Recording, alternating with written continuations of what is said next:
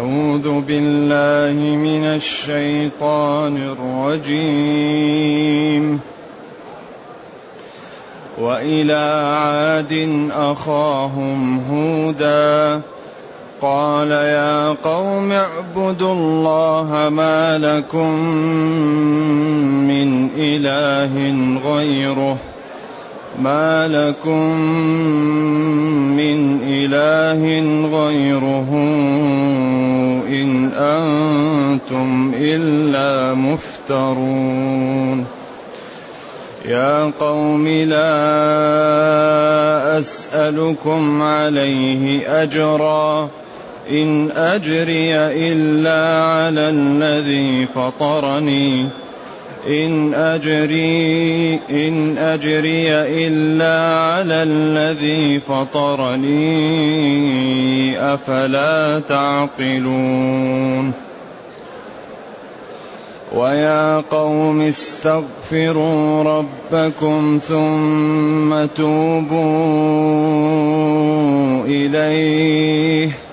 يرسل السماء عليكم مدرارا ويزدكم قوة إلى قوتكم ولا تتولوا مجرمين. قالوا يا هود ما جئتنا ببينة وما نحن بتاركي وما نحن بتاركي آلهتنا عن قولك وما نحن لك بمؤمنين إن نقول إلا اعتراك بعض آلهتنا بسوء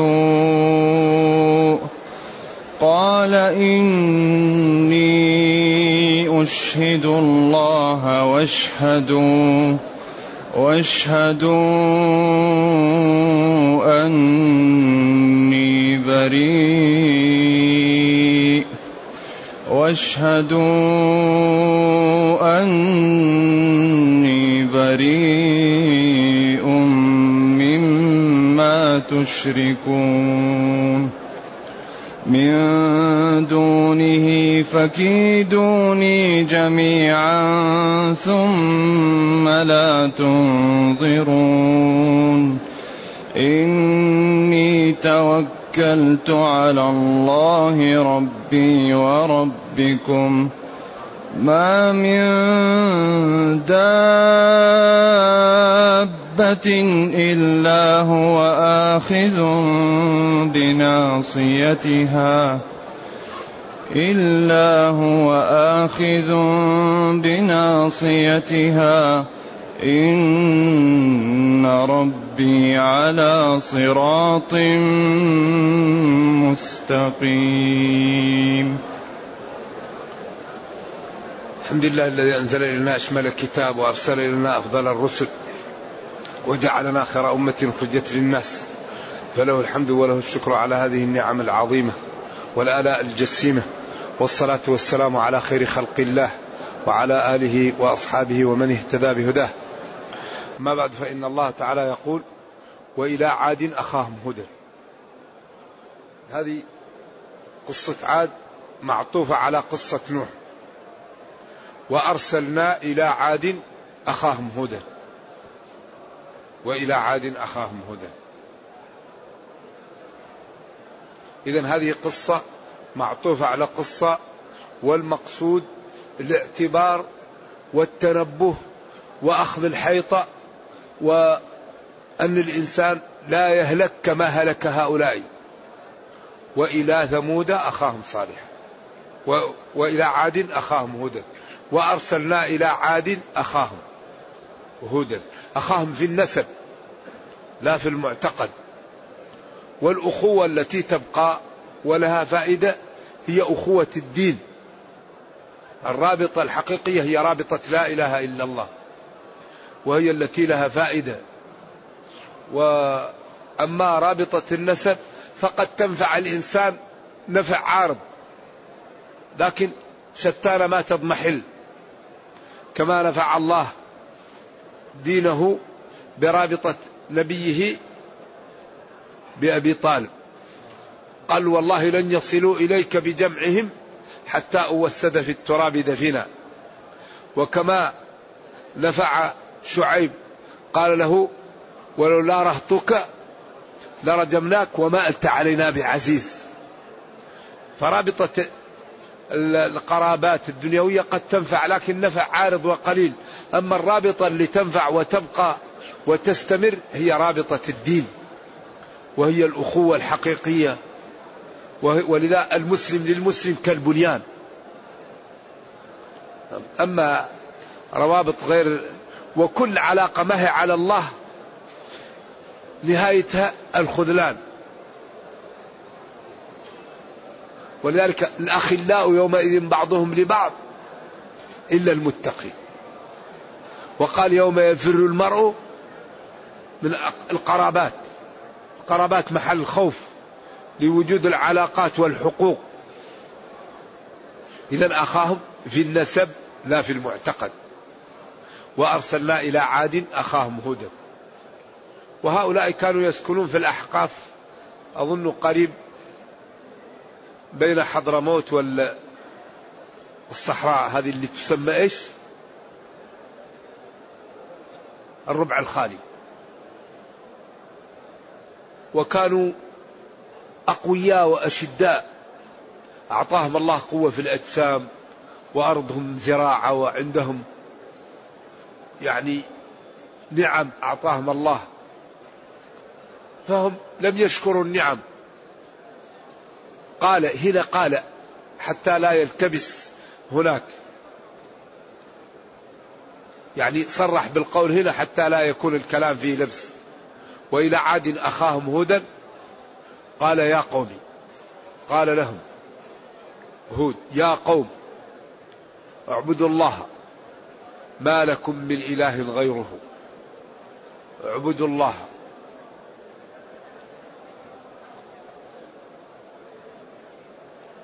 أي اعبدوه وحدوه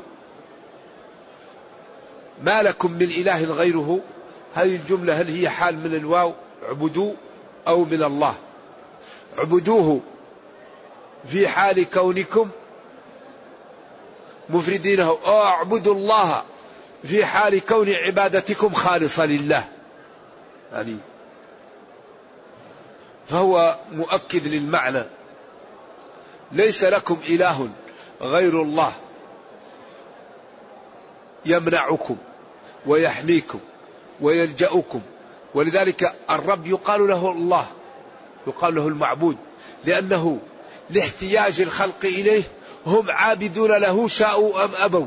ولذلك قال جل وعلا ولله يسجد من في السماوات والأرض طوعا المسلمون وكرها الخلق لاحتياجهم لله لأن الذي لا يستطيع أن يتمثل النفس ولا الطعام هو بالقوة عابد لله لأنه محتاج إليه. من يكلأهم بالليل والنهار؟ من يدفع عنهم؟ من يحفظهم؟ فهو إما عابد لله بالرضا أو عابد له بالقوة لاحتياجه إلى الله. ما الذي يمنعه؟ ما الذي يعطيه؟ فحالته مضطر لأن يعبد لأنه لا حيلة له إلا بالله. فهو شاء أم أبى عبد لله مفتقر إليه محتاج إليه شاء أم أبى ما لكم من إله غيره. لا إله لكم والإله هو المعبود بحق. وقلنا إن الله تعالى يعني يوضح ما حوله من ثلاث جهات. الجهة الأولى أن كل ما في الكون من الله. كل ما يصدر في الكون من الله. هذا يسمى توحيد الربوبية. كل ما في الكون من الله. هو الرازق هو المحيي هو المميت هو المعز هو المذل. هو يرفع يخفض. وما تسقط من ورقة إلا يعلمها. أمره إذا أراد شيئا أن يقول له كن فيكون. الذين اصطادوا يوم السبت قال لهم كونوا قردة. فتغيرت أشكالهم. إذا قدرة الله والتجاء الخلق إليه حفظه لهم ودفعه عنهم هذا يسمى توحيد الربوبية. يعني هو الذي رب الكون وهو الذي أطعمه وهو الذي سقاه وهو الذي حفظه يسمى توحيد الربوبية. هذا يشكر الله عليه وجميع أعمالنا نخلص فيها لله. وهذا يسمى توحيد العبادة أو توحيد الألوهية. شكرا على توحيد الربوبية. لما كان كل ما عندنا من الله نحن نشكر ربنا فنخلص له العبادة في جميع أنواعها. سواء كانت عبادة قلبية سواء كانت عبادة بدنية سواء كانت عبادة مالية. أنواع العبادة ثلاثة. عبادة بالمال. الزكاة. عبادة بالقلب الخوف والرجاء والمحبة والبغض في الله والمحبة في الله. عبادة بدنية كالصلاة والصوم. إذا هذا يسمى توحيد العبادة أو الألوهية. والله واحد. ثم توحيد الأسماء والصفات هو أنه ما قال الله لنفسه نقله وما نفاه ننفيه وما سكت عنه الوحي نسكت على أساس التنزيه. تصديق وتنزيه وقطع الفكر والطبع عن إدراك كيفية اتصاف الله بصفاته. هذا هو أقسام التوحيد الثلاث. بعض الناس يقول لك كيف تقسمه؟ طيب أليس كل ما في الكون من الله؟ هذا توحيد الربوبية. ليس أليس ما واجب على العبيد أن يخلصوا جميع أنواع العبادة لله؟ هذا توحيد الألوهية والعبادة. أليس الله متصف بصفات الكمال والجلال؟ هذا توحيد الأسماء والصفات. ولذلك بدأ القرآن به بدأ الله القرآن به فقال الحمد لله توحيد الألوهية. رب العالمين توحيد الربوبية.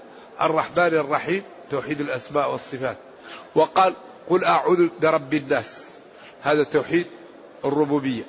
ملك الناس توحيد الأسماء والصفات. إله الناس توحيد الألوهية فختم القرآن به وبدأه به لأهميته. وكثير من الناس يقول لك لا. لذلك كثير من المسلمين عنده انحراف في المعتقد يحتاج إلى إخوانه الذين هداهم الله ووفقهم لمعرفة الحق أن يلطفوا بهم ويرفقوا بهم حتى يعطوهم الحق لينقذوهم من الأخطاء التي هم فيها. كثير من المسلمين يؤول صفات الله. ويقول لا يا رب هذه الصفة ليس لائقة بك ويأتي بصفة من نفسه. طيب كيف تأتي بصفة من نفسك؟ والصفة الذي يأتي بها من نفسه يقول هذه منزهة. ليش ما تترك الصفة التي وصف الله بها نفسه وتقول هي منزهة؟ ولذلك هدد تهديدا يعني مبطنا في قوله ثم استوى على العرش الرحمن فاسأل به خبيرا. لا تقول استولى. ثم استوى على العرش الرحمن إيش؟ فاسأل به خبيرا. هذا إعجاز. لا تقول استولى لا تقول استولى. قال لما خلقت بيدي لا تقل قدرتي. وقالت اليهود يد الله غلت أيديهم ولعنوا بما قالوا بل يداه مبسوطتان ينفق. ولذلك ربنا موجود والعبد موجود وبين الوجود والوجود كما بين الخالق والمخلوق. فالله واجب الوجود أوجد هذا الكون. يعز هذا يذل هذا يميت هذا يحيي هذا يفقر هذا يصح هذا يمرض هذا. والخلق عاجزون. فلذلك الله له صفات الخالق والعبد له صفات المخلوق وبين الصفة والصفة كما بين الخالق والمخلوق. ولذلك من يعرف اللغة العربية ما تكون عنده مشكلة. لكن الذين ترجموا كتب اليونان وأتوا بفلسفة وقالوا لا نعلم يد الله كيد المخلوق وإذا أثبتنا اليد لله شبهناها بخلقه والنص إن أوهم غير اللائق بالله كالتشبيه بالخلائق. فاصرفه عن ظاهري أين نصرفه؟ كيف نصرفه؟ وكيف النص يوهم غير اللائق بالله؟ هذه مشكلة. واستعملوا العقل في مكان لا يصلح له العقل يصلح له النصوص. إذا ما قاله الله نقوله وما نفاه فيه وما سكت عنه الوحي نسكت وتوحيد الأسماء والصفات له ثلاثة أسس تصديق الله وتنزيه وقطع الطمع عن إدراك الكيفية. وهذه طريق سلامة محققة إذا وضع الإنسان في القبر. وقال لك لما صدقتني تقول لأنك قلت قولك الحق لما نزهتني لأنك قلت ليس كمثلي شيء. لما قطعت فكرك عن إدراك كيفية اتصافي تقول لأنك قلت ولا يحيطون به علما. أما الذي يقول استوى استولى ووضع في القبر ما مستندك على ما قلت؟ أكتاب أم سنة؟ أنا قلت أني استويت على عرشي في كتابي سبع مرات ونبيي قلت له لتبين للناس ما نزل إليهم. على أي مستند قلت استولى؟ هنا يقع في الورطة لا يصف الله أعلم بالله من الله ولا يصف الله بعد الله أعلم بالله من رسول الله.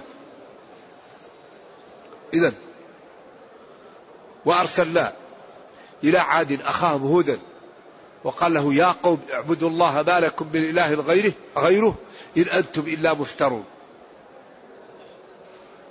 هذا الذي تعبدونه افتراء وكذب. لا معبود بحق إلا الله. ودلل ربنا في القرآن أن الذي يستحق العبادة هو من؟ من يخلق. الذي لا يخلق لا يستحق العبادة. ولذلك قال جل وعلا أفمن يخلق كمن لا يخلق؟ وقال يخلقكم في بطون أمهاتكم خلقا من بعد خلق في ظلمات ثلاث. ظلمة البطن ظلمة الرحم ظلمة المشيمة. شد الأظفار بالأصابع وجعل هذا بعيد. وجعل الكرش الضعيف الأعين تحرسها. وأعطاك عين عذبة تجملك على قدر الحاجة. وأعطاك هذه اللحمة تبين لك علمه البيان. نحن خلقناهم سددنا أسرهم. ما في واحد يجري ويقول سقطت رجله أو نام سقطت أذنه. أو نفض يده وسقط أصبعه. سددنا أسرهم. وفي أنفسكم الله أكبر. ولذلك قال اعبدوا ربكم. ثم أحدث تساؤل ضمني. من هو ربنا الذي نعبد؟ الذي خلقكم. فلا يعبد إلا من يقدر إلا الخالق. والخلق عاجزون عن الخلق فلا يعبدون. وإنما يعبد الله الذي خلق الكون. ولذلك سر الكون الخلق. العالم لو اجتمع لا يستطيع أن يخلق ذبابة إن الذين تدعون من دون الله لن يخلقوا ذبابا. ولو اجتمعوا له. إذا الذي يخلق هو ليعبد. هو الذي يخاف. هو الذي يطاع. هو الذي يرجى. هو الذي تنفذ أوامره. هو الذي تجتنب نواهيه. هو الذي يعز. هو الذي يذل. هو الذي تكون حياة الإنسان على ما رسم لها. ولكن الإنسان وحملها الإنسان إنه كان ظلوما جهولا. قتل الإنسان ما أكفره من أي شيء خلقه. هذا الإنسان عجيب. هو أفضل البشر إذا استقام. ولقد كرمنا بني آدم. وهو أخص البشر إذا كفر. رددناه أسفل سافلين. إلا الذين آمنوا. قال يا قوم اعبدوا الله ما لكم من إله غيره غيره. إن أنتم إلا مفترون. ما لكم من إله غيره. ما لكم إله من مؤكدا. سواء قلنا ما حجازية أو ملغاة فمن هنا لتأكيد المعنى. ما لها متعلق إلا التأكيد. يقولها المعربون صلة أو زائدة؟ من معبود بحق غير الله تعالى. إن نافية أنتم إلا مفترون كاذبون مختلقون على الله. طيب. يا قوم لا أسألكم عليه أجرا. يا قوم جماعتي لا أسألكم عليه أجرا. لذلك الأنبياء والرسل والصالحون والعلماء لا يأخذون أجرا على على الدين. يعلم الناس مجانا. لا أسألكم عليه أجرا. لا أسألكم عليه مالا. فالرسل لا لا تأخذ مال على على على على التبليغ أبدا. تعلم الناس مجاني لأن الناس إذا طلب منها المال كرهت وتبرمت. لكن الرسل تعطي للناس وتحاول. نبينا صلى الله عليه وسلم أول ما يعمل يؤمن الناس ويطعمها بعدين يدعوها للدين. أي واحد يجي خائف يؤمنه جوعان يكسيه يطعمه عريان يكسيه بعدين يعلمه الدين. لقد كان لكم في رسول الله. إذا ينبغي للطيبين أن يكرموا الناس ويساعدوها ولا يطلبوا منها لا. يكون العلماء ورثة الأنبياء والعقلاء يكونون هم الذين يبذلون للناس ويساعدونهم. ويكون عندهم من الخبرة والفهم أن يكونوا هم الذين يعني يعلمون ويعطون الناس. نعم. ما لكم من إله غيره إن أنتم إلا مفترون. يا قوم لا أسألكم عليه أجرا. إن أجري إلا على الذي فطرني. لا لا أريد منكم مال لا أريد منكم شيء. والصحيح أنه لا ينبغي أن يعلم الدين بمال. لا ينبغي. ينبغي أن يعلم بالمجان. لكن مصالح المسلمين والنظر إلى المصلحة العامة قالوا من يأخذ من بيت المال أو من يأخذ لا لأجل أن يأخذ ولكن لأجل أن يعيش هذه الأمور تتمايز بما لا بالنيات. الصحابة يقاتلون لكن لإعلاء كلمة الله فإذا جمال حلال لكن لا يقاتل لأجل المال يقاتل لأجل إيش؟ أن تكون كلمة الله هي العليا فالمال يأتي تبع ولذلك إذا أصلح العبد نيته يمكن يأخذ مال ولا يضره ويكون إمام ولا يضره ومؤذن ومدرس لأنه قد يترك هذا ويأتي بالمال الكثير لكن تتعطل هذه المنافع فالأمور تتمايز بالنية. لكن من كان غنيا وتعفف أو عمل بيده هذا أفضل لا شك. لكن من اضطر أو أصلح نيته يجوز له. إلا على الذي فطرني. فطرني أوجدني من غير شيء سابق. قال ابن عباس ما كنت ما كنت أفهم فاطرة حتى جاءني أعرابيان يتخاصمان على بير فقال أحدهما أنا الذي فطرتها. فالفاطر هو الذي أبدأ الشيء من غير مثال سابق. فاطر السماوات والأرض. نعم. أفلا تعقلون؟ ألا تنتبهون؟ فتعقلون أن ما جئتكم به هو الحق وأن ما أنتم عليه هو الهلك والكفر والضلال؟ ثم ناداهم وبين لهم موارد النجاة. ناداهم. وقال لهم أنا لا أريد منكم شيء. وأريد شيء من ربي. ولكم عقول استعملوها. ثم ناداهم وفتح لهم باب النجاة. يا قوم استغفروا ربكم. استغفروا هنا وحدوه. وآمنوا به. واسألوه أن يغفر لكم ما, ما فرط منكم. ثم توبوا إليه. هذا رتب. ليس ثم بعد هذا وإنما هو رتب. أي وحدوه ثم ارجعوا إليه بالطاعة والبعد عن معاصيه. إنكم إن فعلتم ذلك يرسل السماء ينزل السماء عليكم مدرارا. السماء في اللغة كل ما علاك كل ما على يقال له سماء. وسمي المطر سماء لأنه جاء من العلو. فليمدد بسبب إلى السماء إلى السقف. وقد يسمى كل مرتفع سماء وإنما الفضل حيث الشمس والقمر. فالسماء هنا المقصود المطر لأنه يأتي من جهة السماء. مدرارا كثيرا الدر هو الكثير. سواء كان من الحليب أو الماء. ويزدكم قوة إلى قوتكم. قوة الأبدان بقوة الإيمان أو قوة التي أعطاكم الله في أجسادكم قوة الولد وقوة المال إذا استقمتم.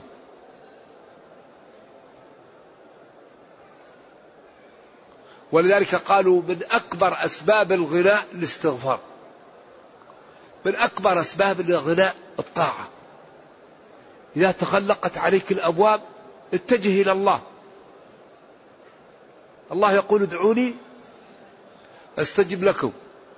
وقال استغفروا ربكم ثم توبوا إليه. وفي سورة نوح ماذا؟ فقلت استغفروا ربكم إنه كان يرسل السماء عليكم مدرارا ويمددكم بأموال وبنين ويجعل لكم جنات ويجعل لكم أنهارا. ما لكم لا ترجون لله وقارا.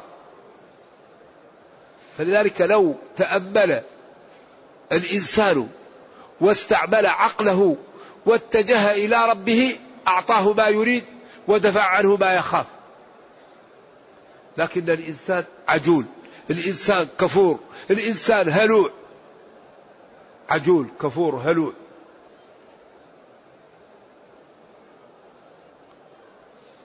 فطرق النجاة وطرق الخير العبد ينضوي تحت ربه. يسير حيث أمر يتجنب حيث نهي. وما أراده يسأله الله ويقوم بالأسباب. لا بد تصلي وتقول اللهم اغفر لي.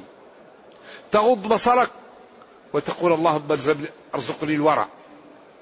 تترك الغيبة وتقول اللهم مملأ قلبي من الخشية. تتوضأ وتكثر من النوافل وتقول اللهم ارزقني الخشية في صلاتي. الذين هم في صلاتهم خاشعون. تبيع وتشتري وتترك الربا والنجش والغرر والجهالة وأنواع البيوع الحرام وتقول اللهم اغنني. تدرس وتتعلم وتقول اللهم ارزقني العلم.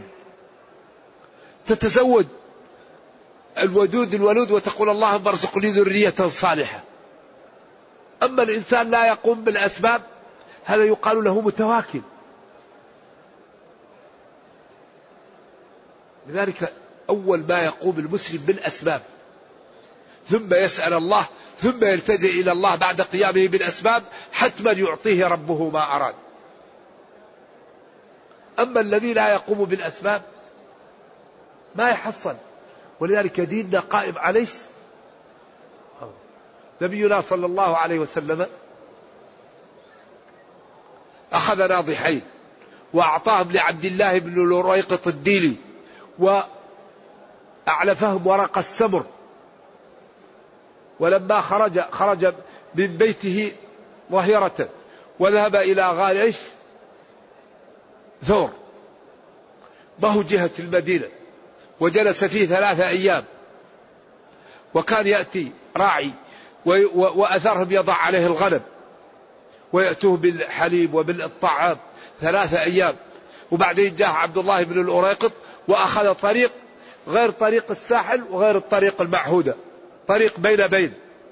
لأنه كان خريتا واستفاد من خبرة هذا الكافر. ووفى لهم. عبد الله بن الأريقط الديني كان أيامها كافرا. مع هذا كانت العناية الإلهية تحيط به لكن أراد الله أن يقوم بالأسباب. بدليل أنه لما جاءوا للمحل ووقفوا عند الباب كانت الملائكة تحيط بالغار. وقال وأنزل جنودا ثاني اثنين إذ هما في الغار يقول لصاحبه لا تحزن إن الله معنا. فأنزل الله سكينته عليه وأيده بجنود لم تروها. هو يقوم بالأسباب لكن العناية الإلهية جنود. لو يأتي أهل الأرض ما يمكن يصلوا إليه. لكن قام بهذا ودخل الغار. ولما مشى في الطريق وسراقة بن مالك أخبره شخص قال لجاريته اذهبي بالرحل واجعليه وراء البيت وذهب بالفرس وأسرجتها له وركب وأسرع حتى وصلهم. فلما وصلهم ورآهم ساخت فرسه في أرض مستوية.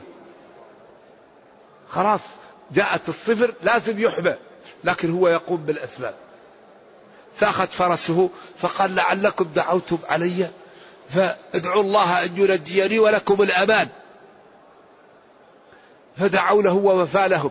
فصار كل ما رأى شخصا يقول لهم ارجعوا هذه الطريق ما فيها أحد. ارجعوا أنا متأكد ارجعوا. قال وفى لنا. لكن الأسباب لا تنفع ولا تضر لكن نحن مطالبون بها.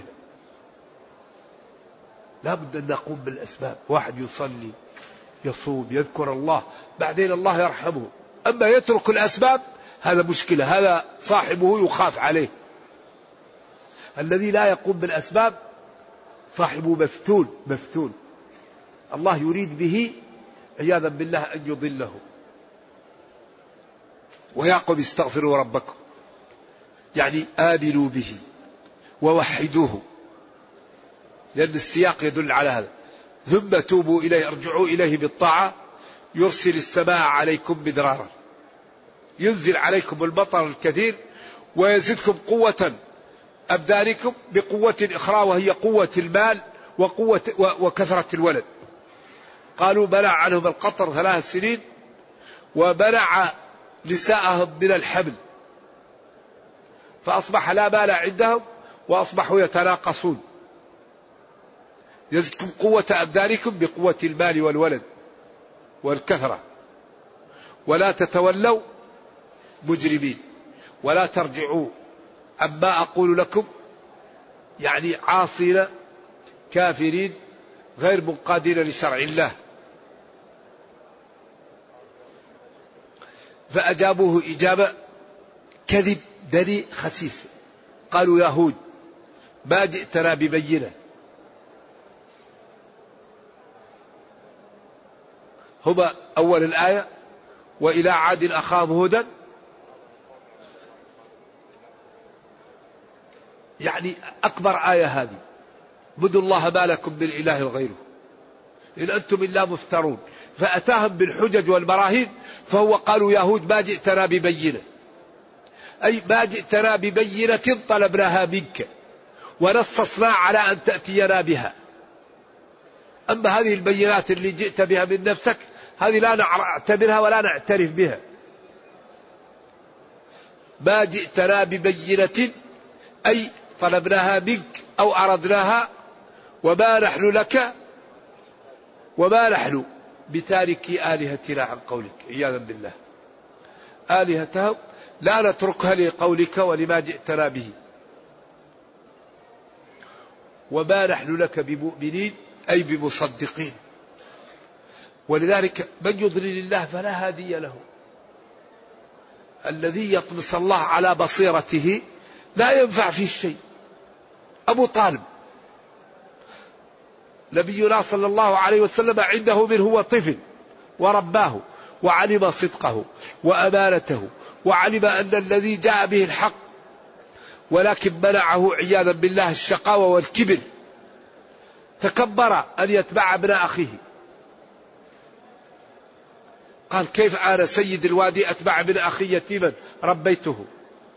ولذلك يقول لولا الملامة لولا أن يلومني الناس تبع ابن أخيه يتيما أو حذار مسبة ترك دين الأشياخ لوجدتني سمحا بذاك مبينا. لولا الملامة أو حذار مسبة. هذا سيد الوادي ترك دين آبائه وأجداده واتبع ابن أخيه يتيما. هذه مشكلة. ولذلك الإنسان لا يقول قال أبي قال شيخي. عندنا في المذهب يقول قال الله قال رسوله. اتبعوا ما أنزل إليكم. اتبعوا ما أنزل إليكم. العلم قال الله قال رسوله قال الصحابة. ليس خلف فيه. بل علم نصبك للنصوص سفاهة بين الرسول وبين رأي فقيه. كلا ولا جحد النصوص تعمدا حذرا من التمثيل والتشبيه. حاشا النصوص من الذي رميت به من فرقة التعطيل والتمويه. فإن تنازعتم في شيء فردوه إلى الله والرسول. تركت فيكم ما إن تمسكتم به لن تضلوا بعدي. كتاب الله. يقول لك يا أخي الوالد قال عندنا في المذهب لا. قل قال الله قال رسول الله. ما وجد في قول الله ورسوله قل قال الوالد أو قال شيخي أو عندنا في المذهب. أما إذا وجد نهر الله بطل نهر معقل. دعوا كل قول عند قول محمد صلى الله عليه وسلم فما آمنوا في دينه كمخاطرين. لذلك نحن عبيد لمن؟ لله. أرسل لنا رسول وبين لنا. فإذا كان النف المسألة استجدت ولا وجد فيها نص أو اختلف فيها العلماء الأمر سهل. تأخذ ما قال الفقهاء وما قال الناس. لكن إذا وجدت نصا ولم يجده هذا الفقيه أو هذا العالم أو شيخك أو والدك النصوص معصومة وأقوال الفقهاء والعلماء غير معصومة. وما هو معصوم لا يقارن بما ليس بمعصوم النصوص معصومة. اتبعوا ما أنزل إليكم.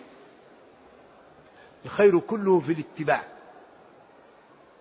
لذلك ينبغي للمسلم أن يجعل نصب عينيه النصوص. قال لك شخص شيء قل له أعطيني الدليل. على عيني. ما عنده دليل لا تلزمني يا أخي. والجنة أبوابها كم؟ ثمانية. لا نضيق واسعا. هذا يدخل بالبكاء هذا يدخل بالصوم هذا يدخل بحسن النية هذا يدخل بمحبة المسلمين هذا يدخل بصفاء القلب هذا يدخل بال... يعني كل أبواب لا تنتهي لدخول الجنة. والشريعة لما وضعت وضعت متحملة للخلاف. شريعتنا. هل في شيء أوضح من اغسلوا وجوهكم؟ اختلفوا في الغسل. هل يكفي إمرار الماء أو لازم من الدلك اختلفوا في الوجه. هل ما بعد العارض من الوجه؟ مقصرين رؤوسكم. من العلماء من يأخذ ببداية اللفظ. فيقول ثلاث شعرات تكفي. ومنهم من يأخذ بنهاية اللفظ يقول لازم من كل الرأس. ومنهم من يأخذ بالوسط يقول يكفي نصف الرأس وثلثه والكل صحيح. فلا نضيق واسعا. فالشافعي قال ثلاث شعرات تكفي. ومالك قال لازم من كل الرأس. وأبو حنيفة وأحمد قالوا جزء من الرأس يكفي. فمن العلماء من يأخذ بالبداية اللفظ ومنهم من يأخذ بنهايته ومنهم من يأخذ بوسطه والكل صحيح والكل عليه الأدلة ولا نضيق واسعا وإذا أراد أحدنا أن ينكر على مخالفيه أول ما يعمل ماذا ما لا يفعل؟ يقول له أتيني ما دليلك؟ فقد إذا ذكر لك دليله أن تترك ما عندك وتذهب إليه. فإذا قال لك دليل وكان الحديث لا يصح أو الآية منسوخة قل له تعال معي. هذا الحديث موضوع. هذه الآية منسوخة. هذا الرأي الذي قلت الإجماع على خلافه. يلا تعال معي. أترك ما عندك وتعال معي.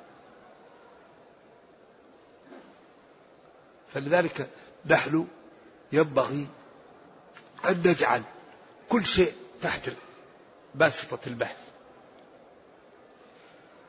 لذلك الدين قائم على الإقناع. الإسلام دين قائم على الإقناع. اعبدوا ربكم إيش؟ الذي خلقكم والذين من قبلكم. كل شيء في الإسلام على الإقناع. ولما أمر بالصلح سد منافذ خلخلة الأخوة. لأن أغلب ما يفسد خلق الأخوة ستة أمور. وهي اللمز والنبز والسخرية والظن والغيبة والتجسس. هذه الستة هي أصول خلخلة الأخوة بين المسلمين. قال إنما المؤمنون إيش؟ إخوة. فأصلحوا أمر للوجوب. واتقوا الله لعلكم ترحمون ثم قال يا أيها الذين آمنوا سدد خلخلة والله دين رائع الإسلام ما أجمله وأحسنه وأنجعه لحل مشاكل أهل الأرض. لكن أين الوقت الذي نتابع فيه هذا الكتاب؟ أين الوقت؟ لا بد من الوقت الذي نقرأ فيه ونفهم ونعمل ونحاسب أنفسنا قبل أن نحاسب. نحن الآن لو اجتهدنا وكل واحد منا عمل عمل بالإسلام لدخلت الناس في دين الله أفواجا. لا يوجد شيء في هذا الزمن وفي هذا العصر أنفع للإسلام من القدوة الحسنة. الأرض كلها أصبحت كالقرية. المسلمون يجتهدون في القدوة الحسنة وكل من يخالطهم يدخل في الإسلام ويحب الإسلام ويرد عن الإسلام. لأن المسلم لا يظلم. المسلم لا يكذب المسلم لا يسرق المسلم لا يزني المسلم لا يرابي المسلم يساعد المسلم يتغاضى المسلم يستر المسلم ينفق المسلم. فهو كتلة من الفضيلة المسلم مجمع للفضيلة إذا كان مطبقا وممتثلا فكل من خالطه يستفيد منه و... ويستنير لذلك لا يوجد شيء أنفع للعالم الآن وللمسلمين من القدوة الحسنة. وما أريد أن أخالفكم إلى ما أنهاكم عنه. أتأمرون الناس بالبر وتنسون أنفسكم وأنتم تتلون الكتاب أفلا تعقلون؟ كبر مقتا عند الله أن تقولوا ما لا تفعلون. قالوا يا هود ما جئتنا ببينة وما نحن بتاركي آلهتنا عن قولك وما نحن لك بمؤمنين إن نقول إلا اعتراك بعض آلهتنا بالسوء هنا ثارت غريزة الإيمان في هود. وقالوا ما معجزة هود؟ كل نبي يعطى معجزة. ما من نبي إلا أعطي على ما مثله يأمر قومه وإنما أوتيته قرآنا فلعلي أكون أكثرهم تابعا. فنادوه يهود ما قالوا يا رسول الله؟ أو يا أخانا يهود ما جئتنا ببينة بحجة ولا برهان. الذي نحن نريده وما نحن لك بمؤمنين بمصدقين. ما نقول إلا أصابتك آلهتنا بسوء. إن نقول إلا اعتراك يعني أصابك بعض آلهتنا بسوء بخبال بجنون. هنا ثارت غريزة الإيمان الكاملة. لأن هذا الكلام أغضب هود وتحداهم وهم أمة وهو فرد. قال إني أشهد الله أولا. واشهدوا أنتم. أني بريء مما تشركون من دونه اشهدوا الله. واشهدوا معي. أني بريء ومتملص ومتباعد مما تشركون من دون الله. فكيدوني. دبروا أمركم. واعملوا خططكم وحاولوا أن تضروني. أنتم أمة وأنا فرد. توكلت على الله. أنتم أمة. بعددكم وعددكم وبكل ما عندكم. وأنا فرد. آلهتكم تصيبني بسوء ضروني. توكلت على الله. قالوا كانت هذه معجزته. هو فرد. وهم أمة. تحداهم. وما استطاعوا أن ينالوا إني توكلت على الله. ولذلك هذا التوكل أمر عجيب. إذا قام العبد بالأسباب وتوكل على الله أعطاه ما يريد وحماه. لذلك قال تعالى وتوكل على من؟ على الحي الذي لا يموت. توكل على من؟ الحي الذي لا يموت. قال العلماء من توكل على غير الله أوقع نفسه في الورطة. لأنه قد يهلك ولا يبقى عنده أحد. توكل على الحي الذي لا يموت. ومن يتوكل على الله حسبه كافي. توكلت على الله. فلذلك ينبغي للعبد أن يقوم بالأسباب ويتوكل على الله فيحفظه ويحميه ويغنيه ويهديه وينصره ويعز ويدمر أعداءه. الذي يتوكل على الله يدمر أعداءه. ما يتركه. لكن هذا لا يكون إلا بالمجاهدة. والذين جاهدوا فينا. والذين جاهدوا فينا. لنهدينهم سبلنا. الذي يريد هذا الدرجة من الإيمان ومن التضحية لابد أن يجاهد. ربي وربكم. هو خالقي وخالقكم. ما من دابة على وجه الأرض. إلا هو آخذ بناصيتها. الأخذ بالناصية تعبير عن العرب عن شدة القدرة والتمكن منه ونفوذ ما أراد فيه. ولذلك كانوا إذا أخذوا الأسير جزوا ناصيته لأن هذا كناية عن القدرة عليه والمن عليه. إلا هي تحت سلطته وتحت إراده وتحت إرادته ونافذ فيها ما أراد فيها. إن ربي على صراط مستقيم. إن ربي أوجد الكون على الصدق وعلى الحق وهو أمر بالصدق وأمر بالعدل. ولا يظلم الناس شيئا ولكن الناس أنفسهم يظلمون. ولذلك ربنا وضع الميزان وقال أن لا تطغوا في الميزان. وقال ويل للمطففين الذين إذا اكتالوا على الناس وإذا كالوهم صاحب المروءة ما يكون له بكيالين. صاحب العدالة يعامل الناس سواسية لذلك السماوات والأرض قامت على العدل. والذي يدبر الكون الطغيان في الميزان. الظلم الجور المعاصي. هذا الذي يدمر الكون. ولذلك كل مشكلة سببها معصية. فإذا أردنا أن الله يعزنا ويحمينا ويعطينا ويدفع عنا نستقيم. إن ربي على طريق واضح رسمها لخلقه وكتب على نفسه الرحمة وجعله لا يظلم خلقه وإن كانوا لا يستحقون شيئا ولكن الناس أنفسهم يظلمون. ولذلك أخطر شيء في هذا الكون دخول النار. أخطر ما يجد الإنسان وأصعب ما يكون في الدنيا دخول النار. قال تعالى كلما ألقي فيها فوج سألهم خزنتها. ألم يأتيكم نذير؟ قالوا بلى قد جاءنا نذير فكذبنا. طيب جاءكم نذير فكذبتم. إذا تجرعوا النار. النار مثواكم. نرجو الله السلام والعافية. فلنبادر بالتوبة ولنبادر بالطاعة ولنترك المعاصي ولنضوي تحت شرع الله وما أردناه أعطاه الله لنا. فيبارك لنا في العمر وفي الولد وفي المال ونحبى وننصر ونسعد ويوم القيامة نجد الجنة. أي شيء أعظم من هذا. إذا لابد كل واحد منا يفتح باب جديد.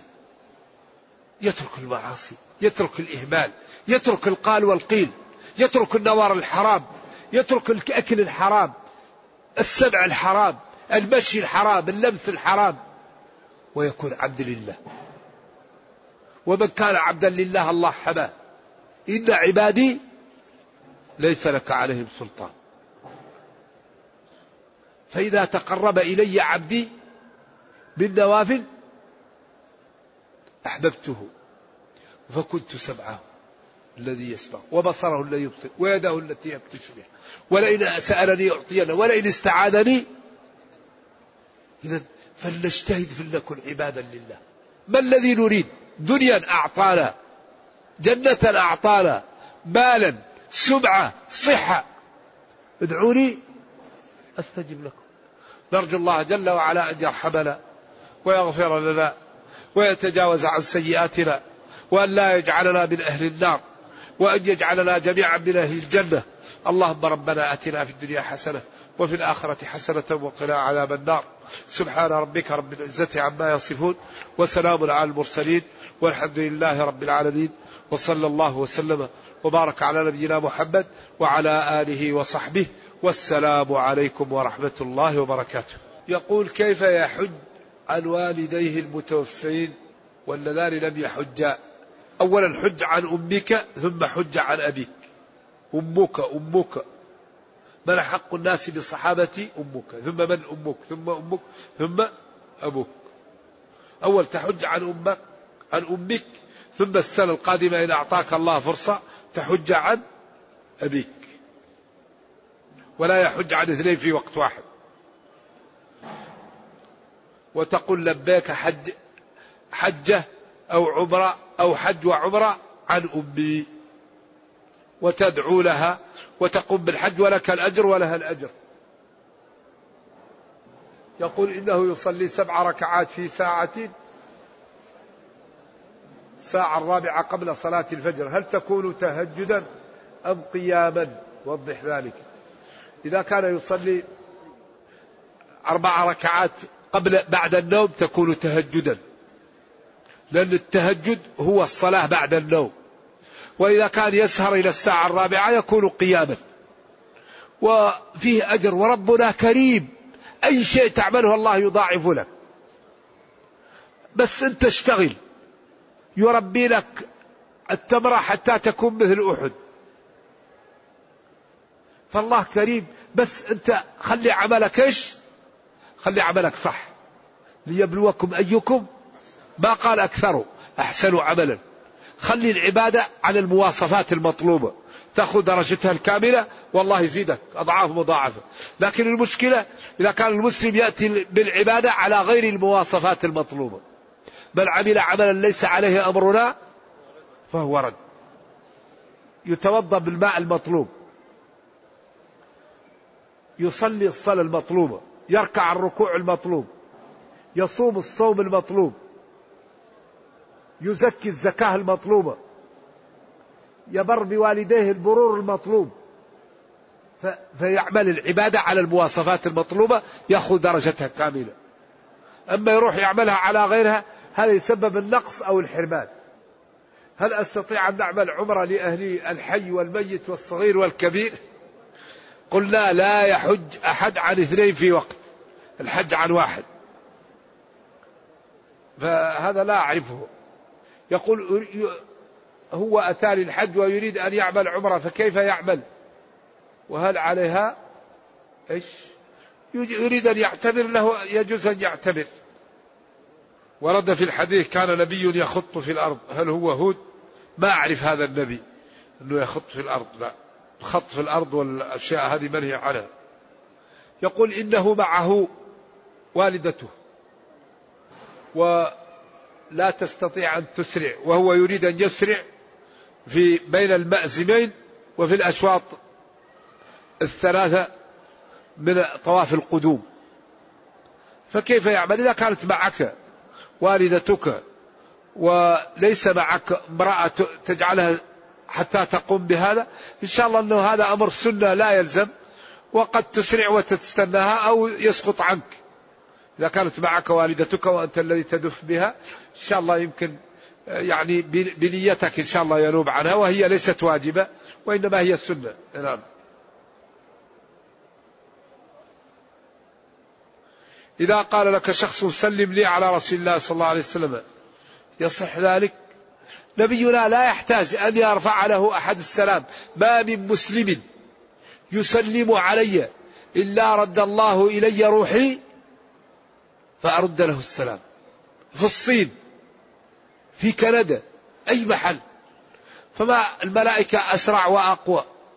كيف ترسل له السلام؟ إذا سلمت عليه الملائكة ترد وهو يرد عليك. ولا أعرف أن الصحابة ولا التابعين أنهم كانوا يرسلون السلام للنبي صلى الله عليه وسلم. ما أعرف هذا. ومن حفظ حج على من لم يحفظ. أنا لا أعرف. نعم. يقول ما حكم تقبيل اليدين لأشخاص بعضهم لبعض وقول شيخ الطريقة؟ إيش العزية إن هذا ورد عن سيدنا رسول الله صلى الله عليه وسلم. أما الرسول صلى الله عليه وسلم لا يقاس بغيره. فإنه يتبرك بريقه وشعره وجسمه وثيابه وكل ما مسه وهذا محل إجماع. وقياس غير النبي على النبي قياس مع الفارق لأن الصحابة على حرصهم وكثرتهم لم يتمسحوا بغير النبي صلى الله عليه وسلم. ولا يعرف هذا وهذه المسألة مبحوثة. وكما قلنا عندنا منهج إذا اختلفنا نعود للنصوص وما قالت النصوص على العين وعلى الرأس. فإن تنازعتم في شيء نعم ولكن هذا لا ينبغي أيوة لا ينبغي أن يتمسح بغير النبي صلى الله عليه وسلم.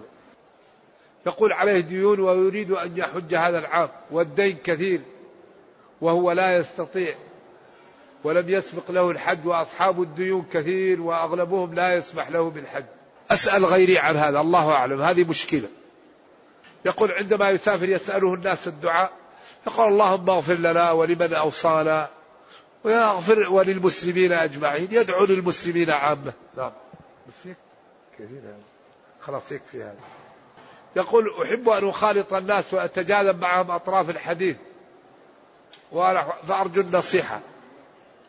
النصيحة أنك إذا خالطت الناس تحذر من أن تغتاب الناس.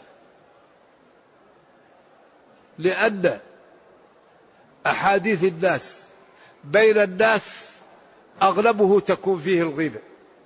لأن الغيبة ذكرك أخاك بما يكره.